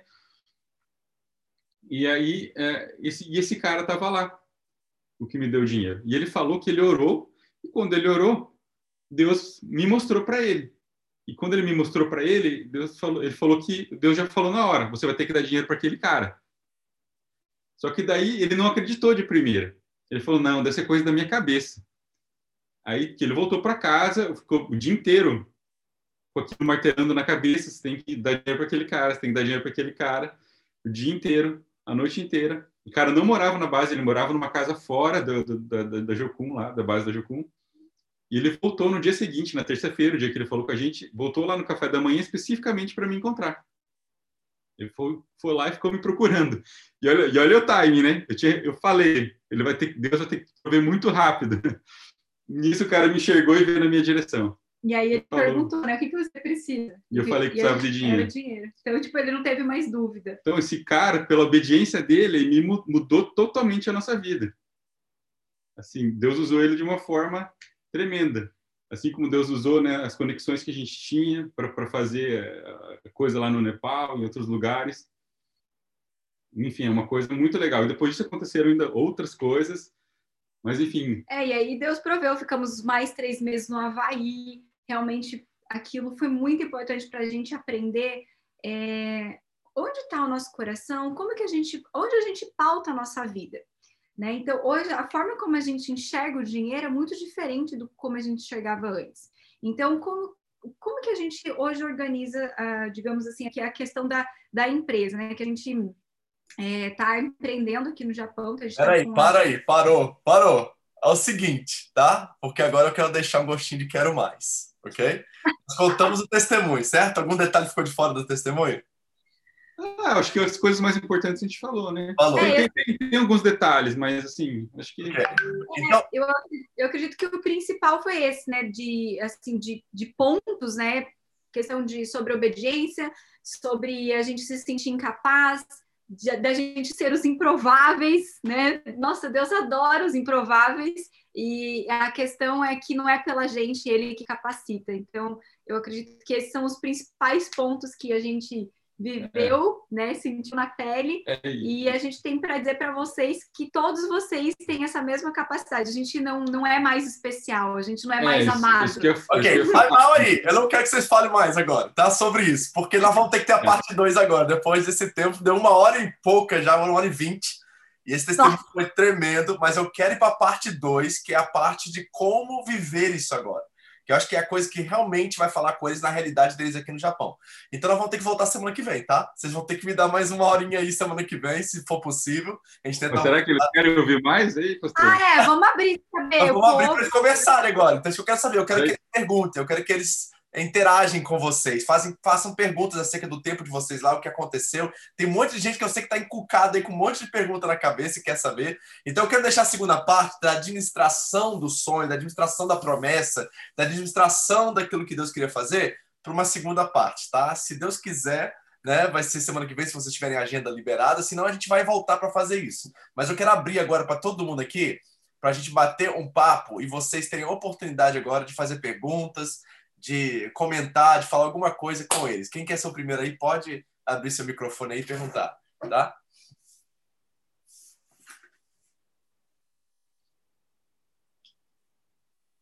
Alguém entendeu alguma coisa da história? A gente falou muito rápido. entendeu, entendeu. É que pro primeiro, depois que o primeiro vai, vai vem a avalanche. Entendeu? O primeiro tem que ser o primeiro, o primeiro que tem que vir. Vamos lá. Tem, alguém tem algo para perguntar? Ou curiosidade? Oi. Eu quero perguntar. Pode falar. Então, vocês falaram que, tipo, vocês oraram 10 minutos. O líder pediu para vocês orar 10 minutos, daí vocês orarem, daí vocês tiveram a certeza, tipo, é mais ou menos que era a Índia, né? Sim. Então, esse. É, quando você falou que, tipo, em 10 minutos, tipo, mais ou menos Deus falou com vocês, tipo, como que vocês sabem que é Deus, mas você. Como, como que é isso? Eu não consigo entender. Explica para mim, Onegashimasu. Para mim, primeiro foi. É, teve apresentação, os líderes apresentaram cada país, e aí, quando eles falaram Tailândia, meu coração bateu forte Tailândia, porque eu tenho o sonho de conhecer a Tailândia. Ainda não conheço a Tailândia. E a Índia, como eu falei, eu tinha aquela crise. Só que quando ele apresentou a Índia, eu, meu coração, ele, eu não sei nem explicar, mas eu, eu senti uma palpitação diferente quando veio Índia. E aí eu falei, nossa, que curioso. Mas eu fiquei quieta, né, no primeiro momento, e aí a gente foi orar. E o John pode falar, porque na oração, é. que ele sentiu algo diferente. Assim, a gente teve um, uma semana, né, de estudo de como ouvir a voz de Deus. É muito legal. Nossa professora era muito doida, era uma senhorinha de quase 90 anos. E ela dava aula para a gente, no meio da aula, assim, ela começava a falar com Deus como se estivesse, como a gente está falando com vocês aqui, sabe? Era uma coisa de louco, era uma coisa absurda. Mas basicamente as formas mais simples são através da palavra, onde Deus fala com a gente, e através de pessoas. Tem muitas outras formas. Mas, assim, uma, uma que eu nunca esqueço, que ela falou para a gente, uma das primeiras atividades que ela nos deu, assim, quando a gente começou essa semana de, do Como Ouvir a Voz de Deus, ela pediu para que todo mundo que estava ali né, na, na, na aula, saísse de dentro da base e só voltasse quando ouvisse um passarinho. Você só tinha que fazer isso. Você saía, ouvia um passarinho e voltava. Aí todo mundo saiu, daí a pouco todo mundo já voltou. Aí ela perguntou: ah, todos ouviram o passarinho? Ah, ouvimos. Aí ela falou o seguinte: os passarinhos, eles estão cantando o tempo todo. Só que você só consegue ouvir quando você presta atenção, quando você para para ouvir. Ela falou, a voz de Deus é a mesma coisa. Uau. Ele está o tempo todo falando com você, mas você consegue, você somente consegue ouvir quando, quando você, você, para para prestar atenção. É sabedoria você é intencional. Anciãos, sabedoria dos anciãos é outra, outro nível, meu amigo. Nossa, era fantástica. Aquela senhorinha foi demais. A Dona Jordan, né? Dona Jordan, é. E então, olha, Camille, respondendo, é, eu acho que isso é muito particular, que é até difícil explicar. Como eu falei, eu, eu só lembro de uma palpitação diferente, porque justamente eu tinha, eu tinha um preconceito com a Índia. E aí, quando apresentou a Índia, eu, eu fiquei um pouco balançada. E aí eu sinto que aquilo foi diferente justamente porque eu não queria ir para a Índia, né? Agora, na oração, não sei nem te explicar. Assim, eu, foi, eu, a gente eu, sentiu, eu, né? eu, eu, senti fisicamente nesse momento. Eu senti fisicamente. Quando eu estava orando, falando, ó, oh, Deus, estou aqui e tal, tem esses lugares, tem a Índia. Você... Quando eu falava Índia, meu coração queimava. Eu sentia assim um calor, um negócio assim, falava, caramba. E eu estava na mesma, na mesma situação da Érica. Que coincidentemente ou não, um tempo antes, que como a gente contou a história para vocês, né? a gente fazia temporadas com o programa e viajava o mundo. E a gente que escolhia os lugares. E a gente estava olhando no mapa, né? Para onde a gente vai, né? É, curiosamente, curiosamente a gente estava conversando ah, quais seriam os possíveis próximos destinos que a gente iria. E assim, a gente falou especificamente, olha, a Índia vai ser o último lugar que a gente vai. A gente pode conhecer o mundo inteiro, daí talvez a gente vai para a Índia. Tipo, ah, se só tem Índia para conhecer, quem sabe a gente vai. A gente né? falou isso especificamente um, um, tempo antes disso acontecer. Então, quando eu estava orando ali e, e, falava Índia, tipo assim, eu, nem queria falar da Índia na, na, minha oração, mas eu falava, sentia aquele negócio queimando, falava, meu Deus, eu não, eu não quero sentir isso. Mas eu estou sentindo. Tá uma coisa louca. É, é Índia. E tanto que foi confirmado depois, né? A gente colocou como segunda opção você podia colocar a primeira opção e segunda, a gente colocou como segunda e o cara veio falar, ó, a gente orou e Deus falou para você ir para a Índia, beleza? O que eu vou dizer, né? Eu já tinha sentido, eu já, eu já sabia. Quando eu orei, eu já sabia. Sabe quando você sabe, mas você não quer aceitar? É... Mais ou menos isso. É ouvir os então, passarinhos. Vamos ouvir os passarinhos. Exatamente. É. Então, lembra sempre dessa lição. Para a gente ficou muito marcado isso. Que a gente só escuta os passarinhos quando a gente para para ouvir. E Deus é a mesma coisa, a gente escuta Deus quando a gente para para ouvir, porque Ele está o tempo todo falando com a gente. Pode ter certeza que Deus é estratégico. Eu falo, Deus manda até direct, gente. Já recebi direct de Deus. então preste atenção, que vai chegar aí algum direct para você de alguma forma, seja fisicamente, através de outra pessoa. Na, a Bíblia é muito importante, né? É, isso, isso, isso, me fez lembrar até do negócio. Eu queria saber de vocês aqui, é, é Coloca sim ou não. Sim, quem nasceu em lar evangélico, em berço evangélico. Quem não nasceu, pode colocar não. Tem bastante sim aqui aparecendo. É, alguns não. É, a maioria sim, pelo que eu estou vendo. A maioria sim, né? Uhum. Não sei se a gente tem tempo para isso. Manda. Mas assim, eu eu lembrei agora do, do, meu testemunho de vida pessoal, porque eu nasci em lar evangélico, sabe? Eu, é, meu avô era pastor, eu cresci na igreja e, e assim, só que eu ia na igreja não intencionalmente, né? Hoje eu tenho essa, essa percepção, na época eu não tinha, obviamente, porque como eu nasci naquele meio, eu simplesmente seguia o que meus pais faziam, o que meus amigos faziam, que era ir na igreja, que ali era meu, meu, meu, meu habitat, né? Meu meio ambiente. E, assim, demorou eu tinha, sei lá, uns oito, nove anos de idade quando eu fui entender que nem todo mundo na igreja, que nem todo mundo acreditava em Deus, eu era cristão, né? Que, Você já que todo que, mundo era crente? Para mim, todo mundo na igreja, todo mundo era crente, é, porque era aquilo que eu conhecia, né? Só que eu só ia na igreja, eu não, eu não tinha entendimento do porquê que eu estava ali. Eu simplesmente seguia o fluxo, seguia o padrão do que eu, do que eu via. O que, que, que acontece? Quando a gente estava lá na, na ETED, né, em 2016, eu já tinha meus 33, 33 anos de idade. Idade de Cristo. É, 33 anos de idade, fazendo Jovens com uma Missão lá, eu e Érico, os tiozão, né? A galera tudo 19, 20 anos. O diretor da base tinha 29 anos na época, eu era mais velho que o diretor da base. Aí veio a Semana do Evangelho. O que, que a gente fazia na Semana do Evangelho? A gente estudava formas de falar o Evangelho para pessoas. Aí a primeira, uma das primeiras atividades que eles fizeram com a gente era dividir em duplas e um tinha que contar o testemunho pessoal para o outro. Eu contava meu testemunho e o outro cara contava o testemunho dele para mim. Beleza, daí, ouvindo o testemunho da galera, era nego que tinha morrido ressuscitado, tirado das drogas e que não sei o quê, confusão, cada testemunho mais louco que o outro. E o meu? Quando é que eu me converti? Eu nem sei quando é que eu me converti. Tipo assim, vivi na igreja a minha vida toda. E agora? aquilo me frustrou de um jeito, cara, de um jeito. Eu fiquei putz, qual que é a minha história de testemunho? Quando é, como é que é isso, né? Eu fiquei extremamente frustrado. Aí, é, nisso, eu até lembrei de, de, de, uma história de quando eu era adolescente, que é, eu estava na casa de uma amiga e um primo dela estava lá. E esse primo dela era um, era um cara que tinha recém voltado para a igreja. Ele era cristão, tinha se desviado, feito um monte de coisa errada e estava voltando para a igreja. Quando ele me viu lá na casa da, da, prima dele, ele começou a falar de Jesus para mim, meio que me, me, evangelizando, né? E aí, num dado momento, a, a, a prima dele é, falou: Ó, oh, isso aí é neto de pastor, viveu a vida inteira na igreja e tal, não precisa falar essas coisas para ele, né? Ele já, já é crente e tal. É, porque ele perguntou para mim assim: há quanto tempo conhecia Jesus, né?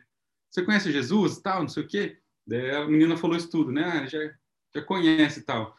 Daí ele olhou bem para o meu olho e falou assim: Eu não estou perguntando há quanto tempo é, Jesus conhece a ele, eu estou perguntando há quanto tempo ele conhece a Jesus.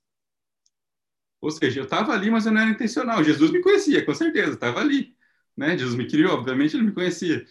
Mas, assim, eu não estava não, não olhando para o lugar certo, eu simplesmente estava ali. Né? Aí, então, voltando para a história que importa, o que aconteceu nesse dia de contar os testemunhos, lá fiquei extremamente frustrado. Voltei para casa chateadaço, porque eu não tinha uma história. Aconteceu, nessa noite aconteceu uma coisa muito legal. Eu tive um sonho, assim, que foi muito revelador para mim. Significou muito para mim. E nesse sonho era o seguinte: tinha, eu via um vulto, uma pessoa assim meio numa névoa, e essa pessoa me entregava, uh, me esticava a mão, me estendia a mão. Quando eu olhei na palma da mão dessa pessoa, tinha uma peça de um quebra-cabeça. E nessa peça do quebra-cabeça estava escrito bondade. Daí ela me entregou outra peça, fidelidade, e ficava me entregando peças. Quando eu olhei para o lado, tinha uma parede gigantesca, que era um quebra-cabeça.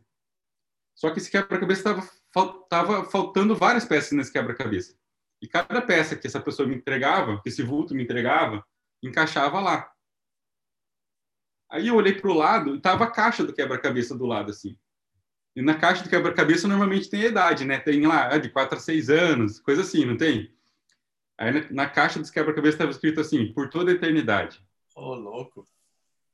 Aí, cara, esse sonho foi muito louco. Depois, refletindo, processando esse sonho, eu entendi o seguinte. Deus estava me dizendo o seguinte, que ele estava comigo desde sempre. Nas situações boas ou ruins, né, nos altos e baixos da vida, ele estava lá, a cada momento, me entregando uma peça ou seja, revelando um pouco do caráter dele para mim e completando esse quebra-cabeça. E que um dia, na eternidade, eu ia ter esse quebra-cabeça completo e ia, ia poder ver ele como ele realmente é, não somente um vulto, né? Isso foi uma lição tremenda, sabe? De entender que Deus ele é bom em todas as circunstâncias. Não importa se você está passando uma situação ruim, uma situação boa, o caráter de, de, de Deus não muda. E não adianta você fazer. É, é, não é que não adianta, óbvio que adianta, mas assim, não, não, não há o que você possa fazer de tão bom para que ele te ame mais, ou de tão ruim para que ele deixe de te amar. O amor dele é incondicional. Então, vendo ali todas as situações da minha vida, né, aquela altos e baixos que eu passei na minha vida, aquele tempo onde eu passei tentando buscar Deus intencionalmente, aquele tempo onde eu estive fora, tipo, continu, indo na igreja, mas som, somente de corpo presente ali, Deus continua sendo se, se, se mostrando para mim, tentando falar comigo, mostrando o caráter dele, cuidando de mim. Ele sempre esteve ali. Eu que estava olhando para o lugar errado, eu que estava distraído o tempo todo, sabe? Enfim, só senti o desejo de contar esse pedacinho do meu testemunho aqui. Não sei porquê, mas está aí. Se servir para alguém, né? Bom, Johnny, que, que, teste... que, que sonho, cara. Perfeito, que sonho. Uau. Que história é essa? Muito lindo isso. Uma, mais, mais uma pergunta, gente. Eu não quero passar de uma hora e meia com vocês para não ficar aquela coisa pesada, né? Eu sei que eu tá muito legal, eu sei que vocês querem continuar, mas a gente vai parar e vai continuar depois, tá? Vai, Gabi, a última é sua, então. Tá. É, você falou, vocês estavam né, falando sobre a segunda chance, segunda oportunidade, né? Que vocês falaram que vocês queriam a Tailândia, só que vocês acabaram pegando a Índia e o Nepal. Como que é você saber que as, por mais que você queira a primeira chance, que a segunda chance, que a segunda oportunidade, na verdade, é a certa e não a primeira? Então, na verdade, a gente não sabia, a gente teve que confiar, né? A gente sentiu e, e a gente simplesmente foi. E assim, é o que eu falei na hora que a Erika estava contando. Deus sabe melhor do que a gente o que a gente mesmo quer. Porque assim, foi a melhor coisa, foi a melhor experiência. E até assim, não querendo desdenhar dos outros times, né? Porque eram, eram, eram 30 pessoas, mais ou menos, dividiram três times de oito a 11 pessoas ali para cada ir para cada lugar, né? Um tanto foi para o Quênia, nós fomos para a Índia, para o Nepal, outro pessoal foi lá para a Tailândia. Os outros times tiveram muitos problemas, sabe? O time da Tailândia se desfez. Tipo, é, foi assim, foi muito triste, sabe? Foi bem triste. Foi bem triste. Nosso time, a galera unidaça, sabe? A gente foi, é amigos até hoje. Foi demais, assim. E, e eu não sei, não sei nem explicar, mas só sei que Deus é, é, é muito bom com a gente, né? É aí, aí que eu vejo, Gabi, o ponto de você confiar e você ter essa sensibilidade de de você entender para onde Deus está te direcionando. Né? Então, eu acredito que nesse ponto é muito importante isso que o Johnny falou, a gente não está distraído, a gente está olhando para o lugar certo. E quando você está olhando para o lugar certo, você consegue ter essa confiança. Mas eu vou falar uma coisa, eu fui com frio na barriga para lá, entende? E muitas vezes você confiar não é que você não vai ter medo, você é confiar você vai com medo mesmo, mas você confia que Deus está tá direcionando. E muito importante, uma coisa que eu gosto sempre de falar, que fé é seguida de ação, né? Então não adianta você, né? Sabe aquela fala, ai, seja que Deus quiser, gente, não é bem assim não, né? Deus cuida, porém nós temos nossas responsabilidades, né? Então, uh, nesse quesito, ali no caso especificamente da Índia, a gente entregou e confiou. E fez o que a gente é. Tinha que fazer. É, até né? porque ali teve mais uma, uma questão de, de, de Deus prover para a gente também, sabe? A gente entregou, a Érica estava mais relutante de ir, e assim, é, é, e ainda lembro da Érica especificamente falando: ah, tudo bem, vamos lá mesmo, a gente não tem dinheiro, vai chegar o dia, a gente não vai ter dinheiro para pagar as passagens. A gente não vai. Tudo bem, a gente nem vai daí mesmo, né? Por que, que eu estou me preocupando? Gente, daí deram uma, uma, uma oferta para a gente pagar. É, resolveram fazer um dia da generosidade na base, pediram permissão né, para colocar o nome no quadro lá, quem ainda precisava de dinheiro para pagar as passagens e tudo mais. Aí eles, eles tinham controle de todo mundo, eles sabiam que a gente não tinha pago as passagens, perguntaram se eu podia, né, se eu autorizava, eu falei, ah, pode pôr, né? O que aconteceu? Ganhamos o dinheiro das passagens. e fomos pro... Aí a gente não teve mais dúvida. Tipo assim, Tá bom, você não quer ir? Então, ele praticamente empurrou, né? Vai! É, do nada, né, Erika? Do nada. Do nada. Do nada. Do nada. Eu, eu, percebo, só para concluir, que essa dúvida que, que as duas apontaram também é uma dúvida que eu tenho até hoje, né? Tipo, entender como que é a voz de Deus. Isso é, eu vejo que é muito você ir para o seu íntimo mesmo. Acho que é um momento muito seu com Deus e tem momentos que Deus. Eu tive uma, uma experiência de Deus falar claramente comigo, de ouvir mesmo a voz de Deus. E então vai ter momentos que sim, Deus vai ser muito específico, porque quando Deus falou comigo, foi. E são coisas meio doidas. Geralmente são coisas que. É, uma coisa assim que, que eu me conheço um, um pouco nesse sentido, que eu sei que tem aqueles pensamentos que são mais comuns eu ter né? Tipo assim, é, sabe, tem, tem coisa que você sempre pensa, né? Que já é de você, que é da sua personalidade. Só que de vez em quando vem uns pensamentos do nada, que eu falo, que eu brinco do nada, que é Deus. Então você fica atenta.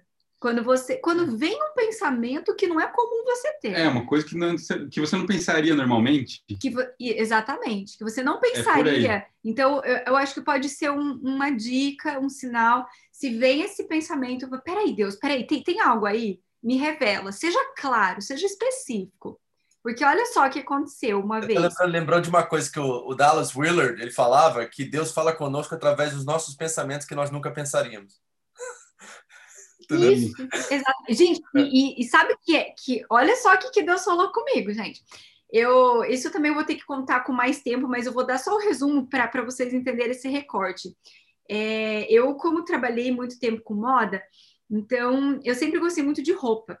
E, e eu tinha um outro problema, eu era muito acumuladora. Então, no Brasil, há uns 10 anos atrás, eu tinha tipo um quarto da minha casa que era só de roupa minha. E eu tinha roupa lá com etiqueta que, que eu não, nunca tinha usado, mas eu era acumuladora e, e também tinha outras crises lá comigo. E um dia eu tomando banho, veio uma, uma voz na minha mente, eu escutei claramente: Érica, vende as suas roupas e doa. Deu, ah, isso não é de Deus. Como? Eu não ia pensar isso, gente, entendeu? Isso não era um pensamento meu. gente, foi a primeira experiência que eu tive de ouvir claramente Deus falando comigo. E aí eu lembro que tava tomando banho, e aí eu abri o olho do Johnny, é você? Eu falei, meu, é o Johnny falando aqui, né? E o Johnny não tava, não tava ali, ele tava, tava longe, né? E eu fui tomar banho de novo. E aí, de novo, aquela voz: Érica, vende as suas roupas e doa. Eu, meu Deus do céu. Aí eu abri o olho de novo e falei: não é possível. Aí eu fui, na época eu trabalhava na TV, na, na Band. Aí eu tava me arrumando, fui pra TV, e aí eu cheguei na TV, eu encontrei uma produtora no corredor dela. Ai, Érica, faz dias que é para eu te falar. A minha filha falou o seguinte: Mãe, a Érica deve ter tanta roupa, porque ela sempre tá com roupa diferente. Fala pra Érica que quando ela quiser vender, eu compro. Deu. Eu lembro que eu fiquei branca assim no corredor. Aí eu, só que eu não sabia que era Deus até então, né, na minha mente. E aí eu tava muito em crise. E aí eu liguei para uma amiga. Eu falei, amiga, aconteceu um negócio muito estranho. Me veio esses dois pensamentos. Cheguei na TV, aconteceu isso. E aí ela começou a chorar. Minha amiga era da igreja, né? E ela, amiga, Deus falando com você. Deu, não, mas isso não é a voz de Deus, como assim, né? Aí ela, e ela é personal organizer, e super empolgada, ela, vamos fazer um bazar, eu te ajudo a organizar, e não sei o que. Deu, não, amiga, calma aí, é minhas roupas, né? Aí eu lembro que eu fiquei muito brava com ela, porque eu comecei a resistir. E ela falou para mim muito séria, ela falou assim, olha, amiga, eu só tenho uma coisa para te falar. Quando Deus fala, é melhor a gente obedecer e não deixa a benção de Deus passar. Né? Então, só um exemplo para você entender que Deus pode falar de muitas coisas, inclusive dessa forma. E uma coisa que eu jamais pensaria, que era isso, na época, né? Porque eu era muito apegada à roupa, né? Então, Deus ministrou muito comigo com relação a isso. É, se Deus fala uma coisa diferente, não vai contra a palavra, tá na palavra. Isso aí. Aí já, já, já tem um indício, né? Isso. É. Já tem um indício que a, a possibilidade é forte. E aí é fé. Você nunca vai ter certeza absoluta. Dificilmente Deus vai chegar e dizer, é isso. Vai mandar alguém dizer para você claramente, ah, faça isso, isso e isso. Segue esse, esse, esse passo. Você vai ter que exercer sua fé, né?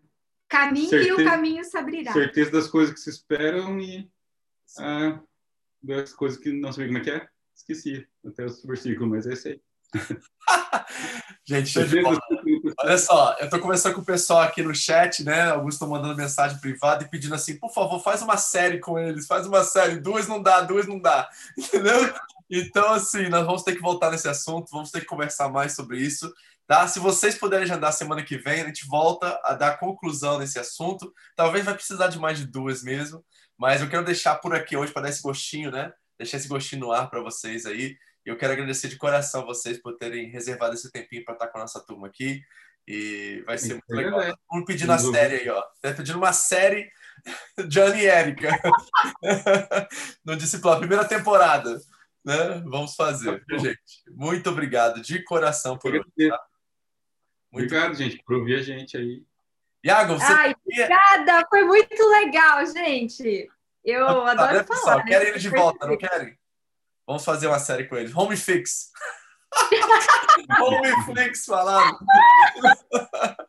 é, um episódio por mês, estão falando aqui. Vamos, vamos juntar e vamos fazer a coisa acontecer, né? Vai ser muito legal. Muito obrigado, tá, gente? De coração. Né? Vamos orar antes de terminar. Vou pedir o Johnny para orar. Mas deixa eu chamar o Iago aqui, que ele está com a gente aqui lá de toque, né, Iago? Bem-vindo, oh, amigo. Fala aí, abre aí seu microfone aí. Como é que você está aí? Tá tudo bem? Tá feliz? Tá realizado? Concluindo as coisas? Só Tô, tô, eu não sei o que tem que falar, na verdade, mas eu tô suave, tô, tô feliz, tô vivendo um sonho, é, tô sonhando outros sonhos que... O Thiago tá trabalhando com é. games, tá? Ele estudou aqui em Nagoya, Sim. fez a faculdade de game, né, de videogame, e tá trabalhando lá em Tóquio com videogame, né, só pra você saber. Ele é programação sim, programador, sim. né, Iago? Seria o nome? Sim. Que legal! Uhum. cara. Nossa, tem aquela série GDLK. GDLK, né? GLDK. GLDK. Muito bom. Você tá, Iago? Joguei. Na próxima vez eu quero que você conte pra gente um pouquinho da sua vida aí, seu testemunho, o que, que você tá vivendo aí, tá? E você é muito bem-vindo aqui. Toda quinta-feira a gente tá aqui, tá, cara? Participe com a gente. Poxa, obrigado. Muito bom ter você aqui com a gente, tá? Prepara uhum. uma coisa. Sei que a pastor te pegou de supetão aí, mas. Foi, foi. mas da próxima vez, prepara uma coisinha pra você contar pra gente sua vida, o que, que tem sido os desafios, tá? Eu quero ouvir. E tenho certeza que tem muito para acrescentar e ajudar essa juventude aí também é, para uhum. caminhar aqui, sonhar coisas mais altas, sabe? Sonhar lugares altos, né? Então que Deus te abençoe em toque também, tá, amigo? Obrigado por estar aqui Obrigado. com a gente, tá? Deus te abençoe. Amém? Johnny, olha por nós, para a gente Amém. fechar aqui. Amém. Paizinho, muito obrigado por esse momento, por esse dia maravilhoso, por essa oportunidade da gente estar aqui compartilhando, Pai, nossa história com todas essas pessoas. Ó Deus, nós te pedimos que realmente o Senhor venha é, de forma sobrenatural sobre a vida delas nesse dia, Deus, que o Senhor venha trazer clareza, Pai, sobre os sonhos, sobre as vontades, sobre tudo aquilo que o Senhor tem para cada, para cada um deles, ó Pai, para cada vida, pois nós sabemos, ó Pai, nós somos prova de que realmente o Senhor é, se preocupa com nós, o Senhor ama cada um de nós, o Senhor tem um projeto, um plano específico para cada um de nós, ó Pai, que o Senhor venha é, realmente forma sobrenatural e, e, e, toque com cada um deles, na vida de cada um deles nessa noite, Pai, que o Senhor dê sonhos para eles, visões, que o Senhor dê objetivos, propósitos, que o Senhor derrame mesmo do teu amor, da tua bênção, da tua presença, da sua, da sua presença mesmo na vida de cada um, ó Deus. Abençoe a vida dos nossos pastores, ó Deus, por ser essa bênção nessa igreja. Abençoe, abençoe todas essas famílias aqui representadas por esses jovens, ó Deus. E que, enfim, todos nós tenhamos uma boa noite de sono, descanso.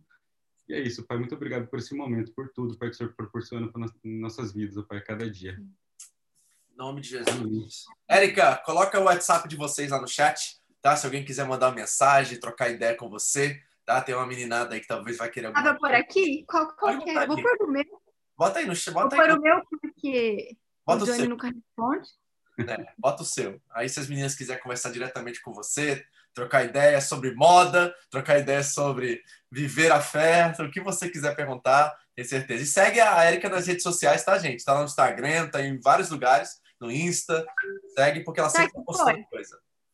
Deixa eu ver aqui. Aqui não apareceu ainda, não. Ah, eu respondi direto para alguém sem querer. É, foi sem querer para alguém. Manda no todos aí.